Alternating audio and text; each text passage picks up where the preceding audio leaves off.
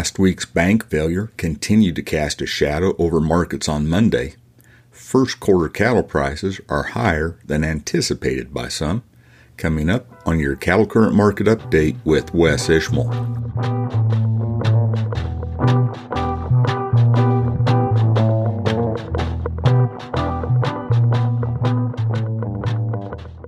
Howdy to all. This is Wes Ishmael with your cattle current market update for Monday night and Tuesday morning, the 14th of March. Cattle futures softened further Monday. Aside from taking a pause and potentially profits from last week's up move in feeder cattle and steady money for fed cattle, perhaps traders also are wondering about the floor for recently lower wholesale beef prices. As much as anything, though, bearish outside markets tied to the failure of Silicon Valley Bank and worries about wider repercussions cast a pall over equity and commodity markets. Feeder cattle futures closed an average of 53 cents lower from 32 cents to $1.17 lower. Live cattle futures closed an average of 41 cents lower. Corn futures closed mostly fractionally lower to 3 cents lower through July of 24 and then 3 cents higher. Kansas City wheat futures closed 1 to 3 cents higher. Soybean futures closed 13 to 18 cents lower through August of 24 and then mostly 7 cents lower. Negotiated cash fed cattle trade ranged from mostly inactive on very light demand to a standstill through Monday afternoon, according to the Agricultural Marketing Service. Last week, live prices were steady at $165 a hundredweight, except for a dollar lower to $2 higher in the Western Corn Belt at 164 to 167. Dress prices were steady to $3 higher in the Western Corn Belt at 265 and they were steady in Nebraska at 265.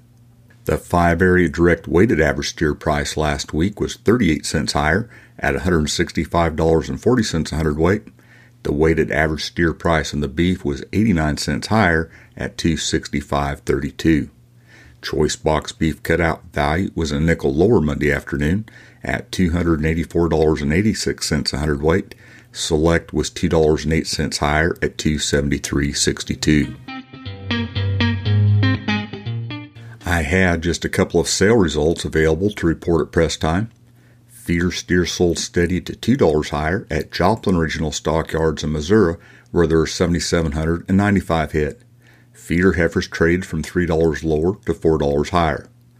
And at Oklahoma National Stockyards, feeder steers and heifers sold mostly steady to $2 lower. Stocker steers and calves sold steady to $4 higher. Heifer calves weighing less than 500 pounds sold steady to $2 higher, but 4 to $8 lower at heavier weights. There are 6,975 head on offer. If you're looking for a weekly market summary and highlights, check out the Calf News Price Point podcast that comes out each Tuesday. You'll find it at calfnews.net. Major U.S. financial indices closed mixed on Monday after a volatile session as investors continued to assess fallout from the failure of Silicon Valley Bank. The Dow Jones Industrial Average closed 90 points lower, the S&P 500 closed 5 points lower, but the Nasdaq was up 49 points. West Texas Intermediate crude oil futures on the CME closed from $1.76 to $1.88 lower through the front six contracts.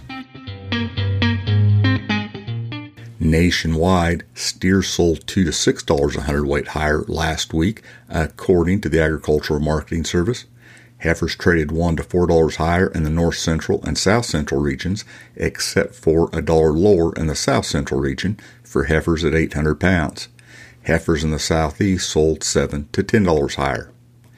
First quarter cattle prices are higher than originally forecast by the Livestock Marketing Information Center, but those analysts caution there could be some correction depending on how weather and forage develop heading into spring. In the latest livestock monitor, LMIC analysts note steers weighing 500 to 600 pounds last week sold for $250 a hundredweight in Montana, 242 in South Dakota, and at a combined auction average of 226 in Texas, the highest price of the year. According to LMIC analysts, these auction prices, by our estimation, are very high given the spring forage situation is very much unknown and hay is expensive. The big concern in the short term, they say, is how spring shapes up. Will all the country have great early grass growth? Are buyers able to source and feed reasonably priced feedstuffs until grass shows up? They add that the outlook for spring contains the probability that La Nina may not withdraw until summer, which may point to a cool, wet spring in the northern plains and continued dryness in the southern plains. At the same time, LMIC analysts point out these corn futures prices are significantly lower than current cash prices. That's your cattle current market update for Monday night and Tuesday morning, the 14th of March. This is Wes Ishmael. Thanks for listening.